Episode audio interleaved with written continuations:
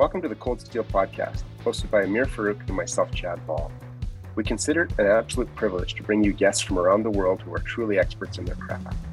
Our mission is to offer you a combination of not only masterclasses on clinical surgery topics, but also insights into achieving personal growth, productivity, and fulfillment as both a surgeon and perhaps more importantly, as a human.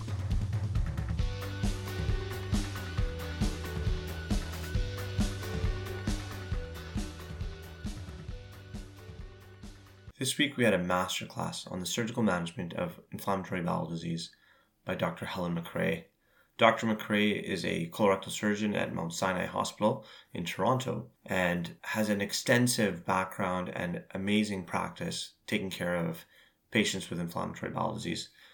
On this episode, we focused on the acute colitic and how to manage that patient in hospital, as well as her technical tips and tricks for both total or subtotal colectomies as well as J pouch reconstruction. So sit back and enjoy our discussion and conversation with Dr. Helen MacRae. I was wondering if you could tell us uh, where you grew up and, and what your training pathway looked like.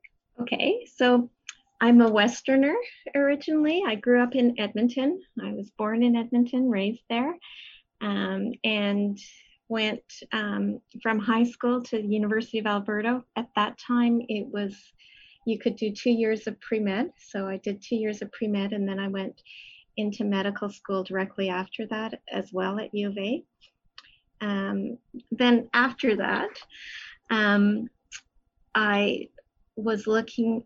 Initially, I was interested in doing a trauma and ICU fellowship, and I actually had a fellowship in ICU set up in Vancouver, um, where my husband was in practice but one of my last rotations in general surgery was with a colorectal surgeon, Ernie Weems, and he sort of said to me, trauma and ICU, that's going to keep you up at night and out of the OR. And I sort of thought, yeah, you're right. And I really loved his practice. Um, and so that's when I decided I wanted to do colorectal surgery after I finished med school, that was in the 80s, mid 80s, at that time, most people in Western Canada were still doing a rotating internship. And so I went to St. Paul's Hospital in Vancouver for rotating internship. So during medical school, I really loved general surgery. But at the time in Edmonton, there were no female general surgeons, no female role models in general surgery. And I just wasn't sure if that was something I wanted to commit to long term. So that was another reason why I decided on the rotating internship. So I moved to Vancouver for a year. I loved it there. Loved St. Paul's and West End, Vancouver. It was a very interesting year because it was in the height of AIDS, and I could tell you St. Paul's Hospital was really the height of AIDS in, mm-hmm. in the 80s. My first central line I remember was an IJ, uh, um, a patient in ICU with PCP pneumonia, and I gave him not just a pneumothorax, but a tension pneumothorax. I've never, I've never been able to put in a an IJ line since then without uh, having my heart rate go up to about 150 anyway, after um, I finished my rotating internship, I actually did a year of general practice locums in the interior. But by that time, I pretty much decided that I wanted to do general surgery. So I applied to two programs, UBC and U of A, and at the time I decided to go back to Edmonton. So I did my general surgery at the University of Alberta. Um, at a time that uh, I think uh, general surgery residency was pretty tough. I was on call the last two years of my residency, but really felt like you could deal with anything uh, when you finished. I'm a lot more of a a wuss now than I think I was at the end of general surgery training. Well, that's fascinating. I, I didn't ever know that you were from Edmonton, so I'm going to make the assumption and, and the, the hopeful assumption, with full disclosure, that you're still an Oilers fan as opposed to a Leafs fan you know what? I'm a, a Raptors fan. hey, there you go. There so you go. it's yeah. funny because I grew up. My my dad had tickets to the Oilers from when they were in the was it WHL World Hockey League? Yeah, the WHA. Yeah, sure. WHA. So he had seasons tickets like through all the Gretzky years and everything, and I was dragged to a lot of hockey games. Um, and was there during the Stanley Cup run and everything. So I was a big Oilers fan then, but uh, since yeah. moving to Toronto, I have to say I'm more of a Raptors fan. Although this well, that's not looking good. Yeah, it's been a tough year. That that that's really funny. We, I'm sure we were in the building at the same time because my parents growing up had those tickets, and they used to drop my brother and off, my brother and I off, and we'd wander into the games and the the playoff games even, and they would go for dinner. I, and to this day, I, I can't figure out why they did that, but boy, we were lucky uh, beneficiaries of it. You know, one of the things that that Toronto is, uh, amongst many things, is clearly so well known for is the the powerhouse nature of of many high volume fellowships, and obviously I biased on the HPB transplant side of things, but um, your colorectal group for for decades has been recognized as as one of the very preeminent colorectal fellowships in the world. How did that come about, and how have you guys achieved such a um, strong legacy and and and perpetual um, both academic and of course clinical um, uh, footprint? So I think that Robin McLeod and Zane Cohen um, really were instrumental in developing the program. And, you know, they really started at a time when um, colorectal was really gaining ground, you know, at, around the time that pelvic pouches were starting to be done and um, TME for rectal cancer was starting to be recognized. And so they, I think that Robin and Zane really complemented each other. Um, Zane is a fantastic administrator and was really good to, at pulling together a team of people. So he brought GI, radiology, pathology, stoma therapy, genetics, and nursing all together, um, really allowing for comprehensive treatment of colorectal cancer and colorectal patients. And I think at that time, you know, now we sort of talk about the team based approach and everything, but I think if you're thinking about the 80s, um, medicine was probably still a lot more siloed than it is right now. And I think Zane has always been very good at bringing people together for a common goal. And then Robin um, is had clinical epidemiology training. She's got a motor and an engine like nobody you've seen. Marcus Burnstein always says she's the best three people I know, and it's true. I mean, Robin. Oh, that's great.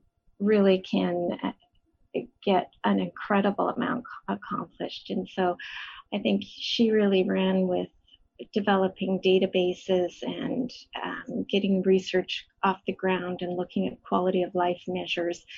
Again, really getting in on the forefront of that type of thing when it when people were just starting to look at um, quality of life as an important outcome for surgery so I think the two of them really worked synergistically, and the rest of us have just been riding on their coattails. They were also both fantastic surgeons and teachers. So that combination really developed a really good program.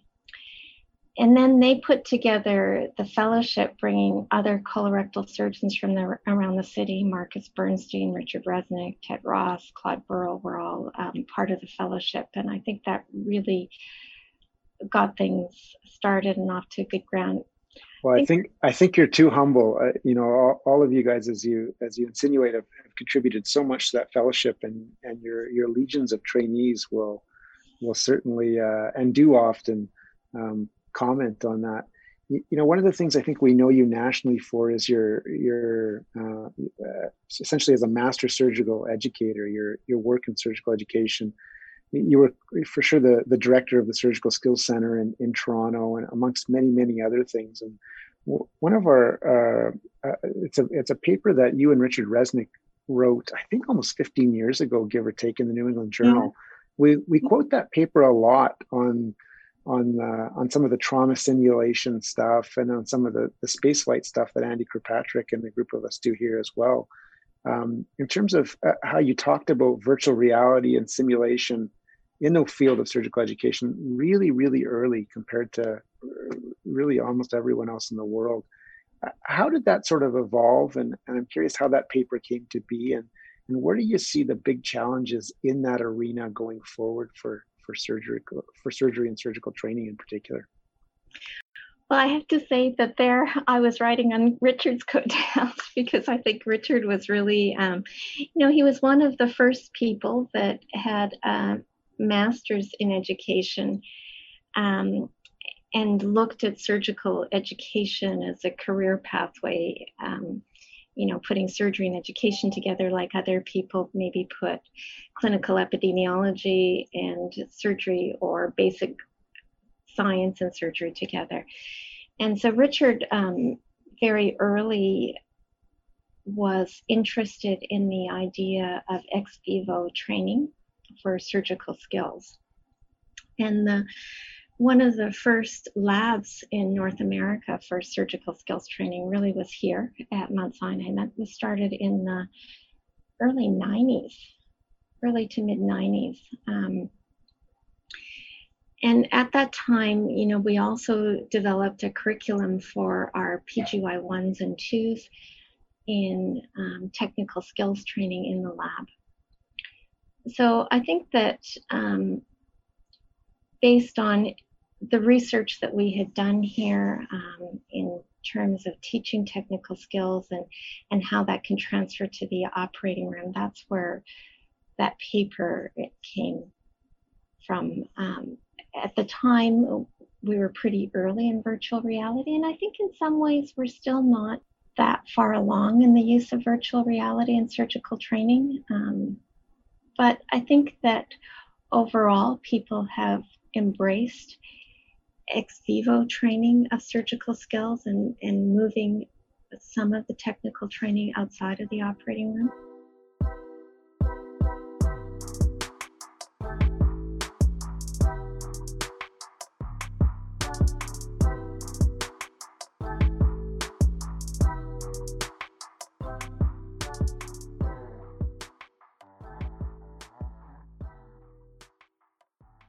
Uh, I think that's well said. And like I said before we started the, the podcast, we could talk to you about the surgical education stuff at length as well. But we wanted to leverage your other, uh, you know, area of expertise, and, and really you've become a, a guru in in Canada and in North America for for inflammatory bowel disease patients. And right off the hop, the the one thing I wanted to ask you at, to start off with is why uh, did you get interested in IBD? You know, I think. Um, rightly or wrongly, a lot of surgeons actually kind of are, are uh, worried about IBD pa- patients and that patient population because sometimes it can be a challenging patient population to treat. So, what what drew you to IBD initially? So, uh, I um, so why I like IBD. First of all, having done um, my fellowship at Mount Sinai, we really did a lot of IBD during fellowship. But I really like the IBD patients um, and the IBD surgery. I love IBD surgery. At this stage of my career, it's pretty much all I'm doing. I do the occasional other benign or malignant colorectal case, but I would say 95% of what I do now is IBD surgery. So people say that the IBD patients are challenging, but when you think about these poor patients, I, I think you just have to be a little empathic about them. You know, here are these poor 20 year olds that are trying to get through their education, meet somebody, get on with their life. You know, it's a time of life that's very exciting and lots of things going on. And on top of all of the normal things that people struggle with, you know, what am I going to do in my career? Who am I going to marry?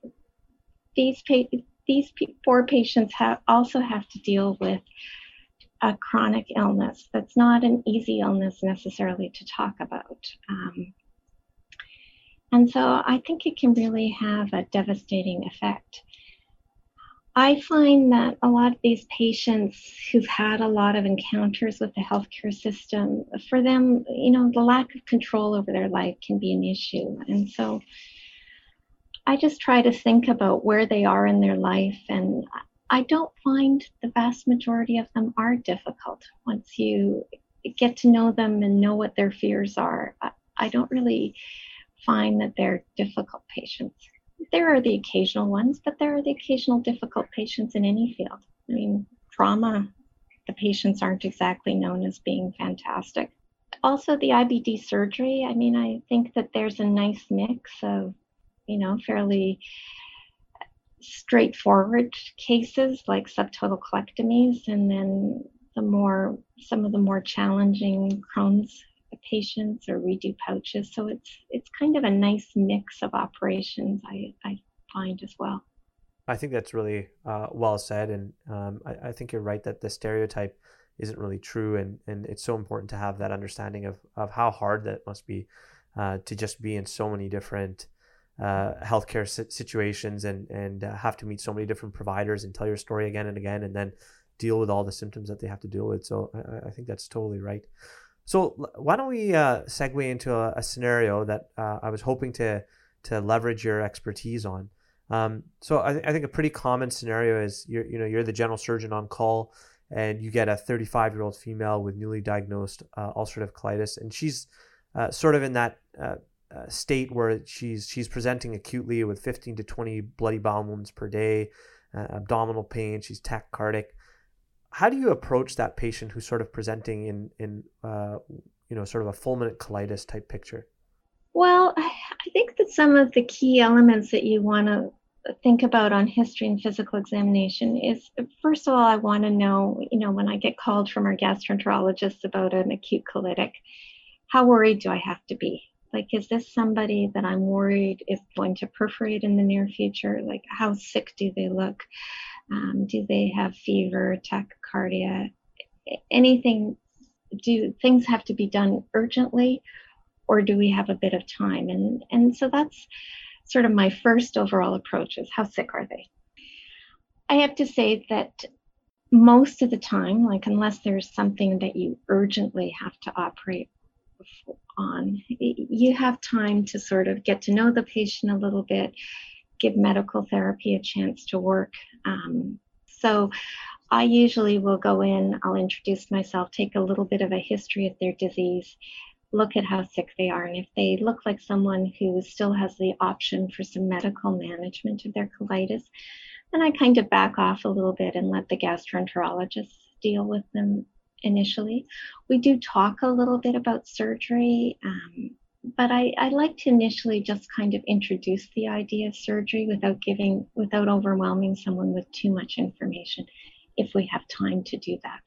I'm curious, uh, Dr. MacRae, at Mount Sinai, do, do uh, the gastroenterologist sort of consult you on uh, almost any uh, ulcerative colitis patient that they admit to hospital? You know, I know in Calgary, uh, where I did residency, um, the the group at the foothills actually had a very good relationship with uh, Dr. McLean and Dr. Bowie, and so they sort of had this agreement that they would um, ask the surgeons to kind of be involved with anyone that they thought potentially might need surgery, even if they were fairly certain that um, you know that the medical management would be an option in that patient, um, just to sort of have them be involved from the get go, so there's not sort of a uh, you know, an emergency situation where you're coming in meeting the patient the first time. Is that sort of the relationship you have at Mount Sinai, or or how does that uh, relationship play out?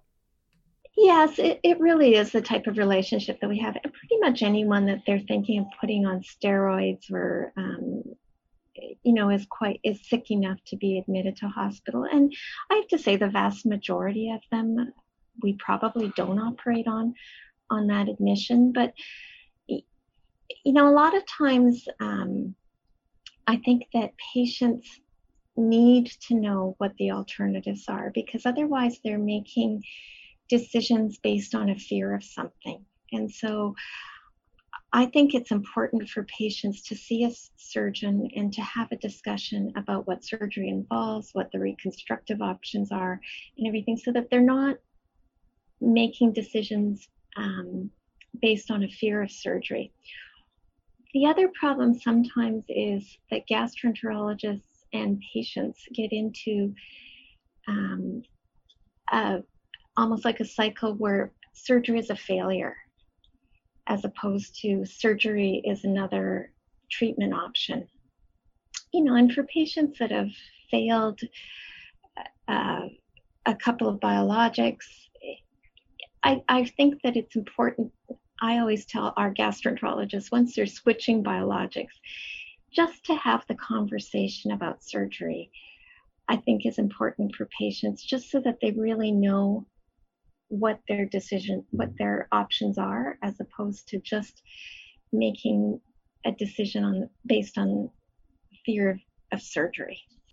Yeah, and I, I want to come back to that in a second because I think that's so critical uh, in terms of how you have that discussion and and frame that whole decision because, uh, as you say, it really does uh, have. There's this perception for patients that if they have to have surgery, that that they failed you know that word failed medical management really does play heavily into patients' minds.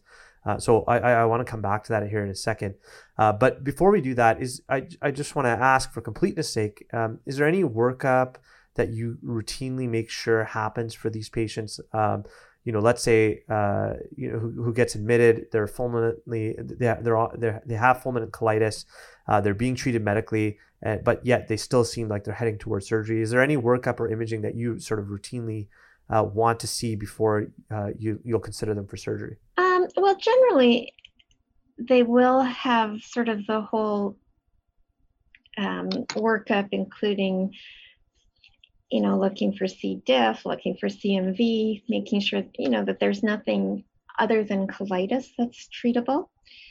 Um, if they're quite sick, we'll usually get a CT scan just to to um, make sure that there's no small bowel inflammation. Not that that's really going to change anything in a really sick colitic.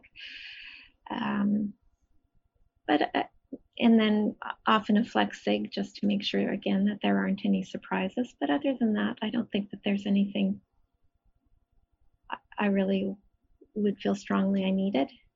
In your 35 year old, I'd want to make sure that her sphincter was okay, even preoperatively, because you know somebody that's had uh, vaginal deliveries if they had any sort of instrumental delivery, there's almost always a sphincter injury. And it's not that it's going to change the first operation, but it does potentially change their options for a long ter- for the long term. So I always assess the sphincter muscle. Um, I know usually the gastroenterologists are sort of involved uh, in charge of the medical management uh, piece of this, but how do you sort of think about um, the triggers for surgery and in the context of medical management. You know, uh, obviously, I think the mainstay for these patients is getting put on uh, IV steroids. Uh, but uh, you know, what are the things in your mind that say that will tell you, you know, look, this person needs to have surgery? Um, is there a time frame that goes through your head, or sort of a treatment pathway that these patients go down to that that really tells you that you know what this patient just needs to have surgery? I think that they that um, sometimes they're a little bit slower than we would be. Um, if somebody hasn't responded at all within 72 hours of IV steroids, I think you've got to be thinking either something else or surgery. Um, if there's obviously anything that makes you worry, like they've got peritonitis, if they've got fever, then those things make me very concerned. The other thing that I like to look at a little bit is the albumin. When it's starting to get really low, I think that that's a bad sign. Um, so I keep an eye on the albumin and nutritional status as well. I think the hard part, Dr. MacRae, sometimes is that you know the, the, there will be a patient who perhaps gets a little bit better on steroids and they're already on a biologic and and the gastroenterologists are talking about you know, switching them to another biologic as as you talked about. How do you sort of navigate that situation where you know they're they're not sick and well, you know, they're not getting sicker, I should say, uh, but they're not clearly uh, ready to go home or they're, or they're not better yet. They haven't clearly responded. Um, uh, especially in that scenario where you might have to switch biologics. How do you sort of navigate that particular scenario? So that particular scenario, I mean, with the non-urgent colitic, I I have to say that I never try to push them into surgery because patients have to feel ready for surgery. And obviously, unless it's life threatening, a life threatening situation. But in patients that are just sort of grumbling, I start to talk a little bit about the inevitability of surgery that, you know, you failed a biologic, the likelihood that suddenly the next biologic is going to make a huge difference is starting is is probably reasonably small that if you want to try it, as long as you're otherwise relatively stable, you can. But I, I, I start sort of pointing out that they're feeling very unwell, that likely um, with surgery they're going to feel better a lot sooner. Um, I quote quality of life studies suggesting that patients with colitis that end up needing surgery, 96 to 97% feel that their quality of life is better after surgery. So, those are the types of things I would talk to them about. But again, you know, unless it's really life threatening, the patient has to feel ready for surgery. But I find that as you sort of start to come and talk to them a little bit and have developed a bit of a rapport with the patient so that they trust you a little bit more, um, most of the time they end up getting the surgery. Can you walk me through how you approach that discussion? Because I've, I've seen a lot of people do this, that discussion, particularly in hospital. And what, what always strikes me is that it's, it's very hard to do that uh, discussion because there's so many different aspects and things that you have to think about you know particularly in young uh, patients you know there's the the aspect of sexual dysfunction and fertility. Um, there's there's the medication mm-hmm. side of it. There's the you know the symptom side of it. Um, you know all those different factors kind of play into it. You know the the previous information that they have received uh, about surgery, all of those kind of factors play into that discussion and their perception of surgery. So, uh, can you walk me through how you actually approach that discussion? I talk a lot about how they feel overall because I think that, you know, you have the acute situation, but most of the patients, especially the ones that have failed a biologic, have had sort of chronic disease for quite a while. And so, what I ask them to reflect upon is how they are compared to other people they know their age, what their energy level is like. You know, can they go to the park with their kids? Can they um, reliably do what they want to do? Or are they allowing the disease to take over their life? And most patients with sort of chronic ulcerative colitis, when they re- that have sort of this grumbling um, pancolitis, when they really reflect on their quality of life overall, not just right now in hospital, but but what how the disease has affected their life overall, they recognize that they they're chronically fatigued, that they aren't doing everything that they want to do, you know, that they are missing hockey games, etc., because of their disease. And so I really try to frame surgery as a quality of life um, interventions so that they look sort of more broadly rather than just right now trying to deal with the acute phase, sort of looking at getting better for the long term. So um, let's go back to our scenario. You know, this this patient that uh, got admitted uh, needs a colectomy. They haven't responded after uh, 72 hours, and uh, it's clear that they need surgery. Can you talk uh, us through briefly how you approach the uh, laparoscopic total abdominal colectomy uh, in this situation? Um, uh, you know, everything from from sort of positioning to, to ports. How, how do you sort of uh, approach that operation? Okay, so always have the marked for stoma preoperatively. Always. Um, to the point that at our hospital we have um, stoma therapists, but we also have uh, nurses on the surgical wards that are trained to do proper stoma marking because quality of life with a stoma is completely dependent on how good a stoma you get. And one of the important factors is where's that stoma sited. And so you can't site a stoma properly with a patient lying on the table asleep in the operating room. You have to get you have to have it sited ahead of time. So in terms of um, the surgery, I I'm lazy, so I do it supine. I don't put them in stirrups. When you're if you're going to um, do it supine, you you do have to be able to work a little bit backwards um, at the splenic flexure, but uh, I find that, that that's fine. So I have both arms tucked, patient supine, At the start of the procedure, I always put in a rectal tube. And so I use a 30 Foley, um, just blow up the balloon with 10 cc's. And the reason I put it in at the start of the procedure is first of all, then I don't forget at the end of the procedure. Sometimes the patient's waking up at the end of the procedure, and so it's more of a pain to get it in.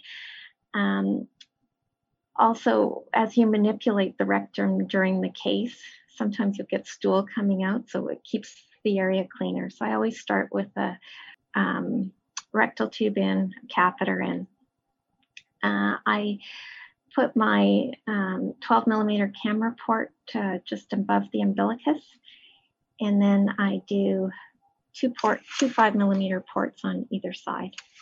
I always uh, start with the um, medial to lateral approach, and I start on the right colon. Um, so I do a high ligation of the ileocolic. So if you do a high ligation of the ileocolic, you're not tethering uh, the TI as much, and so you actually get up a better stoma.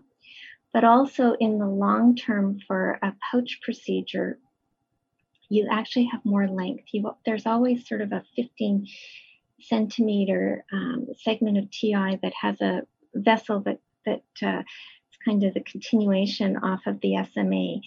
Um, and so if you do a distal ligation of the ileocolic, that vessel is more, um, the TI is less mobile than if you do a high ligation. So always a high ligation. So I do a medial to lateral approach. I start coming underneath the ileocolic vessel, um, mobilize all the way uh, up, bring, bring down the duodenum, and I go to underneath the transverse colon, then I'll go laterally to the lateral attachments and then inferiorly as much as I can. I take the ileocolic vessel with the ligature. Um, and then after I've completely mobilized from medial to lateral, I go inferior medial and make sure that the terminal ileum is really well mobilized off the retroperitoneum. And then you should just have um, the lateral attachments. I just go through those quickly with the hook. I, so the patient has been pretty much in Trendelenburg right side up for this part of the procedure. Then I move them into head up and I take the hepatic flexure. So um, to do that, I use the two left-sided ports. I try to grab tissue as little as possible when I'm doing anything laparoscopically. So I do a lot of mobilizing just by holding things up with my graspers, but I don't actually grab anything with the grasper. So to mobilize the hepatic flexure, I use the left lower quadrant port and I bring my grasper sort of alongside the um, transverse colon, lift pulling it down and lifting it up. And then you can just use the ligature and come through uh, taking the hepatic flexure down. Is that clear? Yeah, that's that's great. You answered a bunch of the questions that I had uh, up front. Um, you know, for, for, about the rectal tube and uh, about ports. You know, I, I think that uh, that makes a lot of sense. And I, you know, the you, I'm glad that you brought up the point about the high ligation because I think you know intuitively you think, well, this is a benign disease. Uh, why wouldn't I just stay high up on the on the bowel wall? Um, and you know not have to deal with the vessel that way. But uh, that's such a such a, a, great point that I, I hadn't thought of. Uh, and pouch length, pouch length. If you're if you're if it's a first time pouch, and people are having trouble with length, it's usually because they've done a distal ligation. Okay, so you you've done the hepatic flexure. You you, you I assume carry that along the transverse colon, and then do you kind of attack the splenic flexure next, or or or do you go to the so I always take the omentum with the colon. I do not leave the omentum behind. Anybody that does a lot of redo surgery hates the omentum. So the omentum goes. So so the next thing I do is I get into the lesser sac. So um, I take, so usually I'm helping somebody through this. So what I do is I'll take, um, grab the um, omentum just beneath the gastroepiploic and sort of open things up and we get into the lesser sac and then take the omentum towards the splenic flexure and then finish it off um, towards the hepatic flexure as well, so that the omentum is now divided. Um, the ileocolic is divided, and the splenic flexure is still there. I find that the most nerve wracking part of a colectomy for me is the transverse mesocolon. And if you've mobilized both the hepatic and the splenic flexure, then that's all really floppy and it's harder, I think, to take the transverse mesocolon. So I like, like to leave the splenic flexure and then I go back and get the transverse mesocolon. Yeah, and how I take the transverse mesocolon, so this is benign disease. So if you go back to the cut edge um, where you've taken your ileocolic, you can now, um, from the right side, put a grasper there and you drape the transverse colon over top of your grasper. What you're doing then is you're displaying the whole transverse mesocolon. Uh, it's right there. So beneath you is the SMA and the small bowel mesentery. The colon is draped over top of your grasper. So then you can just take the ligature and just come right across the transverse mesocolon and you know you're safe, right? In a really skinny patient, you actually can get way too close to the SMA. Whereas if you if you're draping it over, you've got some extra length there. And so you know you're safe as you're coming across the transverse mesocolon.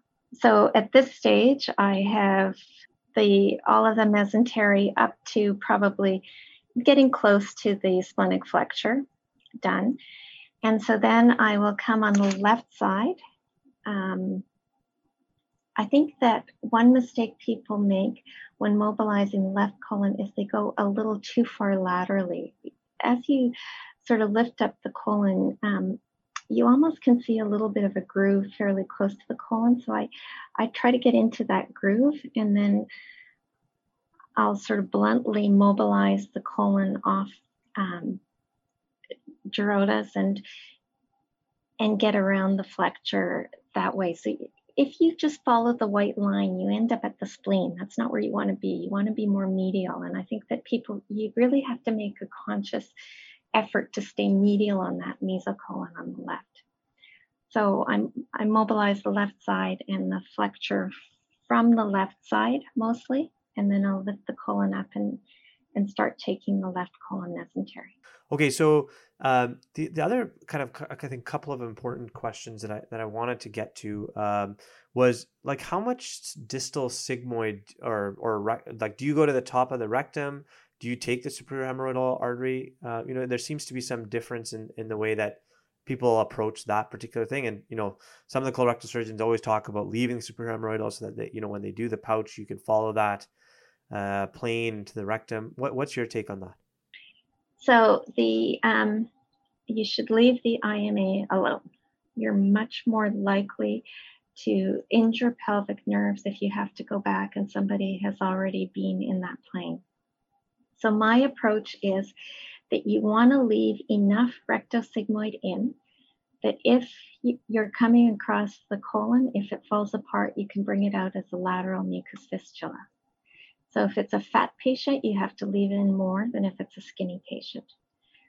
Um, and so I want to leave, so I, I never go down to the top of the rectum. I leave a little bit of distal sigmoid in, but just enough that I can bring it out as a mucus fistula if I have to. So, so the thing that, the thing that bothers me if somebody else has, um, you know, sometimes when people aren't doing a lot of subtotals for ulcerative colitis, they feel that they have to get um, as much out as possible in OA, and you know they'll go down even to the peritoneal reflection, and that makes the redo surgery much more difficult because now you're suddenly in redo planes around all the nerves that you don't want to injure. So you really want to stay out of the pelvis, and you want to leave enough length that if you have a rectal stump blowout, you can exteriorize it if you have to. So that was going to be my next question. So, you know, let, let's say post-operatively the, the patient develops what looks like a rectal stump, a blowout clinically and, and radiologically. How do you sort of approach that particular scenario?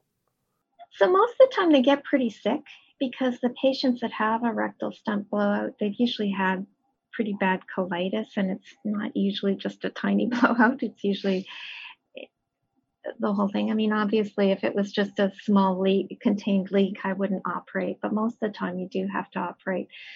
Um, so, if hopefully enough rectal length has been left that you can bring out a mucus fistula, I do bring out a mucus fistula. I do it in the left lower quadrant, almost like a McBurney's incision lateral to the rectus muscle. Um, so you don't have to bring it through the rectus because it's not going to be a stoma. Um, and so it's just easier at, you know, the abdominal wall is thinner if you go lateral to the rectus. And so that's, I think it's important not to bring a mucus fistula up through an incision because if you bring it up through an incision, your whole incision is going to be infected and you're going to have a hernia. Um, and so mucus fistulas should be away from the incision. And that's another reason why, though, to leave the rectal stump long to begin with is that sometimes, you know, you come across it with a stapler and it just falls apart in front of your eyes. And if you've gone down low and that's the case, you're sort of eh, eh, screwed, you know, you don't really, if you don't have the length to bring it out. So I always assume it's going to fall apart and always leave enough in that I can bring it out if I have to. How long do you leave the rectal tube in generally? I always joke that uh, we'll step on it as you're walking out the hospital. Or, but um, uh, you know, I'll I'll try to leave it in until they're pretty much ready to go. So three or four days if I can. Um, sometimes if they're pretty miserable and it's not draining much, I'll take it out at two or three days. So let's say now you have that that patient that you've done the subtotal on. They've they've done well. They uh, recovered, they're they're back in your office, and you're and you're thinking about doing a J pouch on them. Is there any are there any big considerations that that you think about preoperatively when you're thinking about someone taking someone for a J pouch? So someone where I've reviewed the pathology, it's ulcerative colitis. There aren't any concerns about underlying Crohn's disease. A female, we've talked about fertility issues, etc. They don't want to have their babies now and have the pouch done afterwards if it's a woman, um, I think the fertility issues are important, but also um, if they've had previous vaginal deliveries, really assessing the sphincter well, as I spoke about before. Um, and anything else in particular you were thinking about or wanted me to cover, or? No, those were the, the those were the kinds of things I you know I I had in my mind, um, and uh, I think that you raised the point that was so important about the, the reviewing the pathology because you don't necessarily know what what you might find uh, incidentally in that specimen. So I think that's such a an important point. Yeah, and uh, if they've had their subtotal colectomy done elsewhere, I usually will have our GI pathologists review the pathology. I also have to say that I think that probably Crohn's is overcalled a little bit by non GI pathologists because when you have a really fulminant colitis, you can get transmural inflammation. And so, if somebody has had, it's not that common to get a really fulminant colitis with Crohn's disease.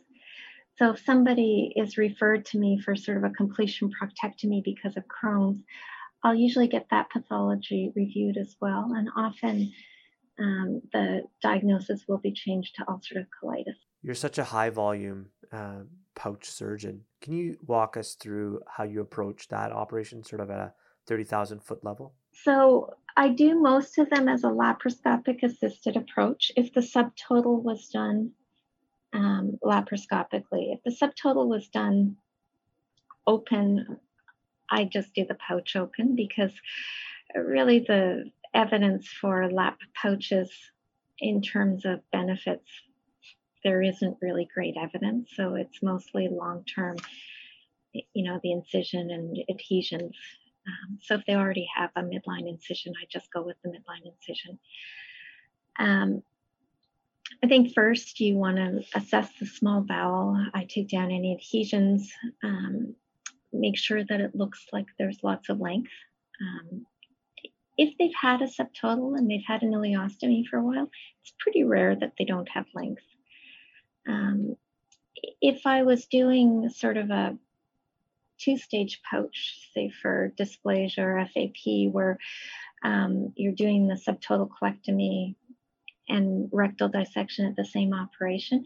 the only patient that you might worry a little bit about length in is the really big male. And so, you know, I think before you start the rectal dissection, you just want to make sure that length's not going to be an issue. Although, first time pouch, if you do a high ligation of the ileocolic, length doesn't tend to be an issue. Um, the so you want to assess the small bowel if they've had surgery elsewhere, especially. I just want to make double check, make sure there's nothing that looks like Crohn's disease. I take down all of the adhesions. Um, if they look at what the length is going to be like. And then I start with the rectal dissection. With the rectal dissection, you have to remember this is benign disease, it's not malignant disease. So I start a little bit higher with my um, incision along the peritoneum and sort of come down along the mesorectum so that I really make sure that I'm that I'm getting the nerves back. I stay right on the mesorectum all the way down, but then as I get down um, to sort of below the peritoneal reflection, I tend to cone in on, on the rectum a little bit more than you would do for cancer. Again, it's not cancer, and so the thing that the patients are most worried about is um, pelvic nerve damage. So I come in on the mesorectum a little bit. But it's important that you get low enough. And so one of the tricks is once the rectum goes from sort of having that ampulla to start tar- starting to thin down a bit that means that you're you're getting low enough so once you can kind of get your kind of get your uh, thumb and index finger right around the rectum, that means that you're starting to get into the anal canal, and that's when where I start to check on my length. Distally, I have to say that I um, always do my distal stapling open, so I'm a bit of an old timer that way. I, I hate the endo-GIA across the distal rectum you know, when you see people chunk across the distal rectum two or three times, and you know, you only get one good shot at a pouch. Um, I can get a nice TA30 right across the rectum, one nice staple line. Um, and I can usually do that through a four or five centimeter Pfannenstiel incision. I, I just think it's safer than going across multiple with multiple firings of the GIA. And I don't know, I haven't figured out a good way to get the GIA across the distal rectum. Oh, it always seems like there's it, it it's just not either it's yeah, the stapler's too big or or you have to take multiple uh, bites of it with a smaller stapler. So I, I I hear what you're saying. There's no real nice way to do it. Yeah, whereas whereas with the you know with the when you're doing it open through the fanny you know, you've got one TA30. That's it. And you've got a nice, if, if you're at the distal rectum, if you're within the anal canal, you know, you've got one nice staple line. And I'm not sure that avoiding that five centimeter Pfannenstiel is worth um, making a suboptimal distal staple line. Then how do you construct the pouch, Dr. MacRae? So um, I've taken down the ileostomy transected um, distally. So then uh, I would say 99% of the time I do a J pouch. So I like to do a staple J with the mesentery anterior and the pouch posterior. If you think about how the mesentery comes, if you put the mesentery anterior, you've actually got the most length on the mesentery. If it's posterior, you're pulling the mesentery down along the sacrum, and I think you, you have a little bit less length there. So, so what I do is I pull the um, small bowel down to the pubis, and I hold sort of what will be the apex of the pouch and try to measure so that there's about 18 to 20 centimeters pouch length. And then I lift it up so that the bowel falls posterior to the mesentery and the mesentery is going to lie anteriorly. And then that's where I put, um, make an enterotomy to do the apex of the pouch. I've started making my pouches with three firings of the Endo GIA. I used to use the um, GIA 80, but we've had quite a few staple lined leads. And because the Endo GIA has the three staple lines, I I just feel a little bit more comfortable with that now. And so I've been doing three firings of the Endo GIA to make the pouch. And then uh, use the EEA 28. Oh, one, one other one other little technical thing. When I put in my anvil, I always make sure that my knot and my ends on the on the um, circle on sorry in the prolene stitch for the anvil lies directly anteriorly on the pouch because when you've got a small incision and you're doing a lap pouch, it just helps you a little bit with orientation if you know that that's the direct anterior part of the pouch. So I leave those a little bit long, not so long that they're going to get caught in a staple line, but just so that I can see them. So I always make sure that that's how I put in my purse string. What do you do, Dr. MacRae, if you know you're struggling to actually get length on a pouch? Uh, we talked about this a little bit, but are there any strategies that you uh, employ if you're if you're struggling to get uh, a pouch down? So you really have to mobilize um, off of the duodenum. Um, so you know you're more going to have problems with length on a hand sewn pouch on a redo pouch, but there you really want to get every the SMA off the duodenum, um, the mesentery off the duodenum as as far up as possible. Um, again, going back to high ligation of the ileocolic, make sure that that's not holding you back. I'd say that for a first time pouch, especially, those are the maneuvers that you really need. Um, for a redo pouch, you really need someone above and below to help get the pouch down because you have to sort of um, wriggle the pouch down from above um, within the rectal cuff that you have left. But mobilizing off the duodenum, high ligation of the ileocolic, I, I don't find that, you know, if you look in textbooks, people talk about making little um, cuts in the mesentery. I've never had to do that, and I, it makes me nervous to do that because I think you're potentially going to get a hematoma in the mesentery and maybe affect the blood supply of the pouch. Yeah, I mean, I you see those pictures in the textbook, and it makes you incredibly, incredibly nervous uh, thinking about that. But if you look at those pictures, actually, it was Marcus Burnstein's article when he was a fellow at the Lahey. That's the uh, pictures people are looking at. But if you look at those pictures, they have not done a high ligation of the ileocolic. Um, you know, Dr. MacRae, there's so much more that we could talk to you about uh, about all these different things, and, and we actually had a whole scenario another scenario about Crohn's, so we'll have to bring you back on the show. But one thing I, I did want to just ask you in closing, which is a, a, question that we ask all of our guests, um, which is, you know, you've had this career doing so many uh, amazing things with such a, you know, complex but but but interesting practice, all the work that you've done in surgical education. So so having had the career that you've had thus far, um, how if you could go back in time and give yourself advice as a trainee, what would that advice uh, be? I think, you know, and partly when I was going to do ICU and trauma, that was partly training for a job as opposed to training for what I really wanted to do. And so I, I think you really have to follow what you like, follow what your passions are, and follow um, where your interests are. The other thing that's been extremely important to me and to my career is to have mentors and to seek out mentors that are really going to tell you the truth, have your back, um, give you good advice. And, you know, for me, I had Robin and Zane um, on the surgical side of things and, and Richard Reznick on the education side of things. And, and I, I have to say, I think everything I've accomplished in my career is directly attributable to those people because they really set the groundwork. And it's difficult to do things completely on your own you know. Mentors are really important so seek them out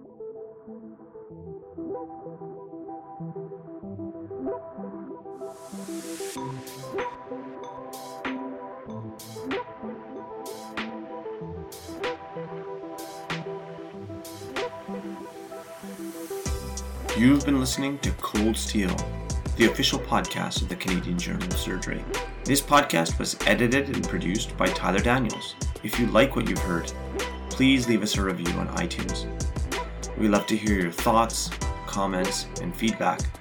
So send us an email at podcast.cjs at gmail.com or tweet at us at CanJSurge.